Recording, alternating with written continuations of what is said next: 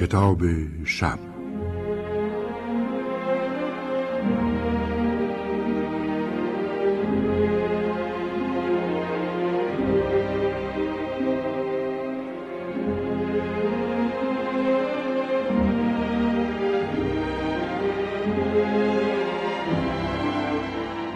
دیواری ظهر را اعلام کرد. سرگرد شچلکولوبوف، مالک 1000 جریب زمین زراعتی و یک همسر جوان، کله نیمه تاس خود را از زیر شمد چیتی درآورد و بلند بلند ناسزا گفت.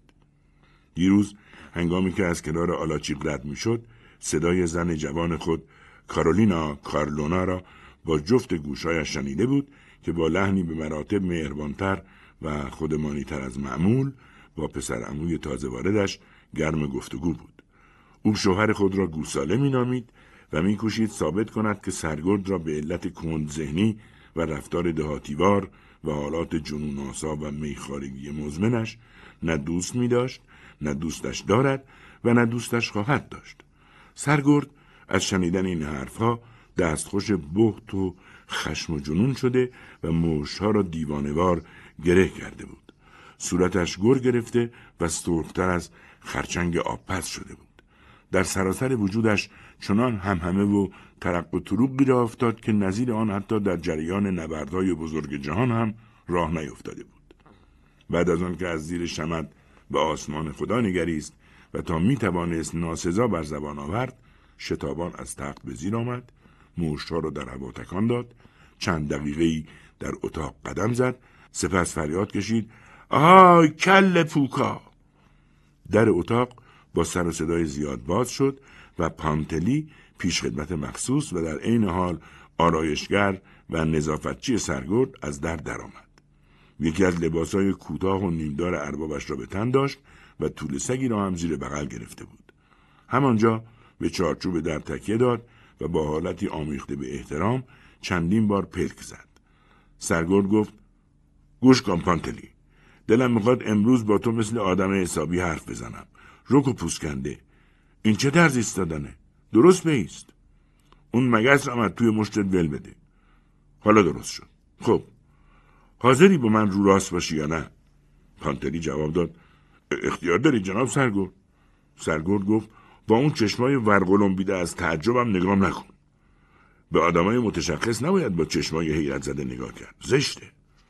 باز که نیچه تو باز کردی. حقا که گاو میشی برادر. بعد از این همه سال هنوز یاد نگرفتی که رفتارت در حضور من چطور باید باشه. بگذاریم. حالا رک و پوسکنده و بدون تتپته به سوالم جواب بده. تو زنت رو کتک میزنی یا نه؟ پانتلی کف دست را به طرف دهان برد و پوسخندی ابلهانه زد. سپس خنده نخودی سر داد و منمن کنان گفت: هر سه شنبه خدا جناب سرگرد. سرگرد گفت: این که خنده نداشت.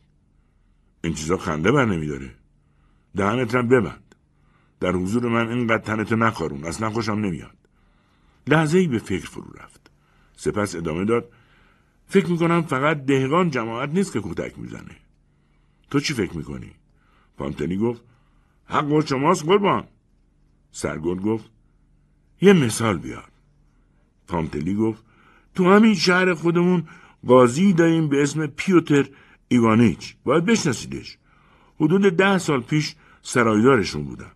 به از شما نباشه مرد خوبی بود، اما امان از وقتی که افسارش از دست میداد. خدا نصیب هیچ تنابنده‌ای نکنه. گاهی وقتا همینطوری میومد خونه و با مشت و لگد به جون دنده های خانوم میافتاد. خدا همینجا ذلیلم کنه اگه دروغ گفته باشم. گاه تو اون هیروویر یکی دوتا مشتم نصیب من میشد. به جون زنش میافتاد و هوار میکشید: زنی که بیشور، تو دیگه دوستم نداری، به همین علت میخوام بکشمت، میخوام چراغ عمرتو خاموش کنم. سرگرد پرسید: خب زنش چی میگفت؟ پانتلی گفت: همش میگفت ببخشید، منو ببخشید. سرگرد گفت: نه راست میگی؟ این که عالیه. سرگرد به قدری خوشحال شد که دستایش را به هم مالید. پانتلی گفت: البته که راست میگم جناب سرگرد.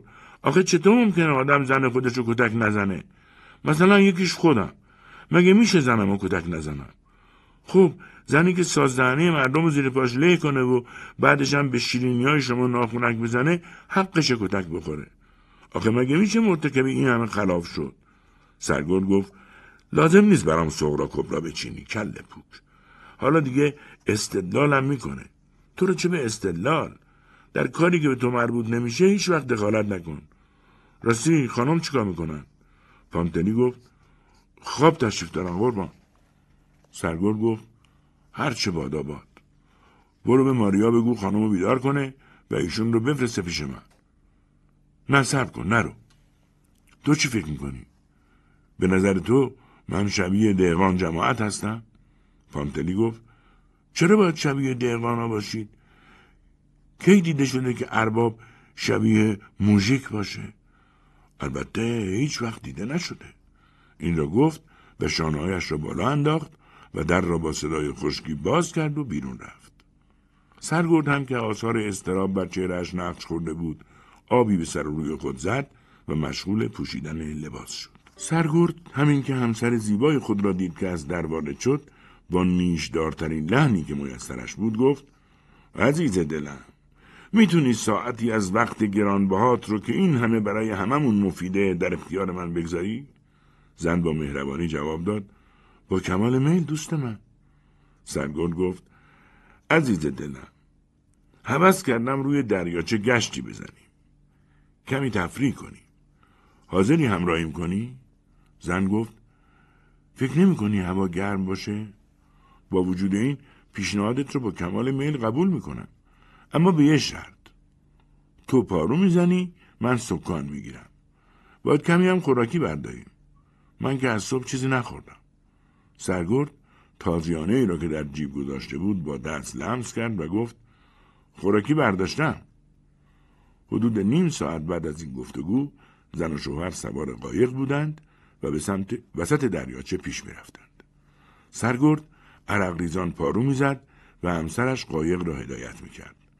مرد نگاه آکنده از خشمش را به کارولینا کارلونای نگران دوخته بود و در حالی که در آتش بی‌صبری می سوخت زیر لب با خود گرولون می کرد نگاش کنین شما را به خدا نگاش کنین.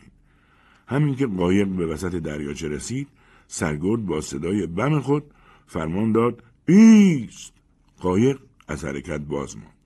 چهره سرگرد ارغوانی شد و زانوانش لرزیدند. زن نگاه شگفت‌زده خود را به شوهر دوخت و پرسید چت شده آپولوشا؟ سرگرد غرش کنان گفت پس می‌فرمایید که بنده گوساله‌ام ها؟ پس من کیم؟ یک کله پوک کنزه. پس تو دوستم نداشتی و دوستم نخواهی داشت ها؟ پس تو من بار دیگر برید و مشتش را بلند کرد و تازیانه را در هوا چرخاند و توی قایق کشمکشی وحشتناک در گرفت. درگیریشان چنان بود که در وصف نگنجد. این حادثه را حتی خوشقریه ترین نقاش ایتالیا دیده نیز محال است بتواند ترسیم کند. پیش از آن که سرگرد بتواند به از دست رفتن مشتی از موی سر خود پی ببرد و پیش از آن که زن جوان بتواند تازیانه را که از دست شوهر در رو بوده بود به کار گیرد قایق واژگون شد. در همین هنگام ایوان پاولویچ کلیددار سابق سرگرد که اکنون در بخشداری به عنوان دفترنویس خدمت میکرد در ساحل دریاچه سودزنان مشغول قدم زدن بود و سیگار پشت سیگار دود میکرد. ناگهان فریادهای جانکاهی به گوشش رسید. صدای اربابان سابق خود را شناخت. سرگرد و همسرش داد می‌زدند کمک کمک. ایوان پاولویچ کت و شلوار و چکمه‌هایش را بی تأمل درآورد و به قصد نجات آن دو خود را به آب زد. از آنجایی که قابلیت او در فن شناگری بیش از قابلیتش در دفتر نویسی بود در مدتی کمتر از 3 دقیقه خیشتن را در کنار مغروقین یافت. شناکنان با آن دو نزدیک شد و در دم در بنبست قرار گرفت. با خودش فکر کرد لعنت بر شیطون به داد کدوم یکی برسم. توان آن را نداشت که هر دو را نجات دهد. فقط یکی از آن دو را میتوانست از مهلکه برهاند. عضلات صورتش از شدت تردید و تحیر کج و موبت شدند. گاه به این و گاه به آن دیگر چنگ میانداخت. سرانجام رو کرد به آنها و گفت فقط یکیتون، هر دوتون زورم نمیرسه. به خیالتون رسیده که من نهنگم؟ کارولینا کارلونا که به دامان کت سرگرد چنگ انداخته بود زوزه کشان گفت منو نجات بده، بعد از مرگ سرگرد با تو عروسی میکنم. وای خدا جون دارم غرق میشم. سرگرد نیز در حالی که آب گورت میداد با صدای بمش هوار میکشید ایوان پاولویچ مرد باش، منو نجات بده برادر، یک روبل پول نوشیدنیت با من، نگذار جوون مرشم، سر تا پاتو طلا میگیرم، بجنب نجاتم بده، واقعا که قول میدم با خواهرت ماریا عروسی کنم، به خدا میگیرمش. خواهرت خیلی با استعداد و زیباست و حرفای زنم گوش نده، مردشور قیافشو ببره، اگه نجاتم ندی میکشمت، از چنگم زنده در نمیری. دریاچه به دور سر دفتر نویس بخشداری طوری چرخید که نزدیک بود غرق شود. وعده‌های هر دو را به یکسان مغروم به صرفه یافت، یکی با صرفه‌تر از دیگری. کدام یک را انتخاب کند؟ فرصت داشت از دست میرفت. سرانجام تصمیم خود را گرفت. هر دو را نجات میدم. آنگاه با دست راستش کارولینا کارلونا را گرفت، انگشت سبابه همان دست را به کراوات سرگرد حلقه زد و هنهن کنان به سمت ساحل شنا کرد. با دست چپ شنا میکرد و در همان حال دستور میداد پا بزنید پا بزنید. به آینده درخشانی که در انتظارش بود میاندیشید. بعد از این نون تو روغن پسر، نون شیرینی تازه بلنبون و سیگار برگ اعلا بکش. شنای یک دستی آن هم با دوبار گران و جهت مخالف باد کار ساده‌ای نبود، اما فکر آینده درخشان نیروی ایوان پاولویچ را دو چندان کرده بود. سرانجام در حالی که لبخند میزد و از فرط خوشبختی خنده های نخودی میکرد موفق شد آن دو را به ساحل برساند. خوشحالی ایوان پاولویچ بی حد و مرز بود، اما همین که نگاهش به آنها افتاد رنگ از صورتش پرید. مشتی به پیشانی خود کوبید و بیان که به دختران روستایی که دست جمعی به دور آنها حلقه زده و نگاه‌های آمیخته به بهت و تحسینشان را به دفتر نویس شجاع دوخته بودند اعتنا کنند، با صدای بلند زار زد. فردای آن روز ایوان پاولویچ به توصیه سرگرد از بخشداری اخراج شد. کارولینا کارلونا نیز به خدمت ماریا خاتمه داد و به او گفت حالا برو سراغ ارباب مهربون خودت. ایوان پاولویچ در کرانه دریاچه منحوس راه می رفت و بلند بلند با خودش حرف می زد. ای آدم ها، فغان از دست شما، آخر این همه نمک نشناسی.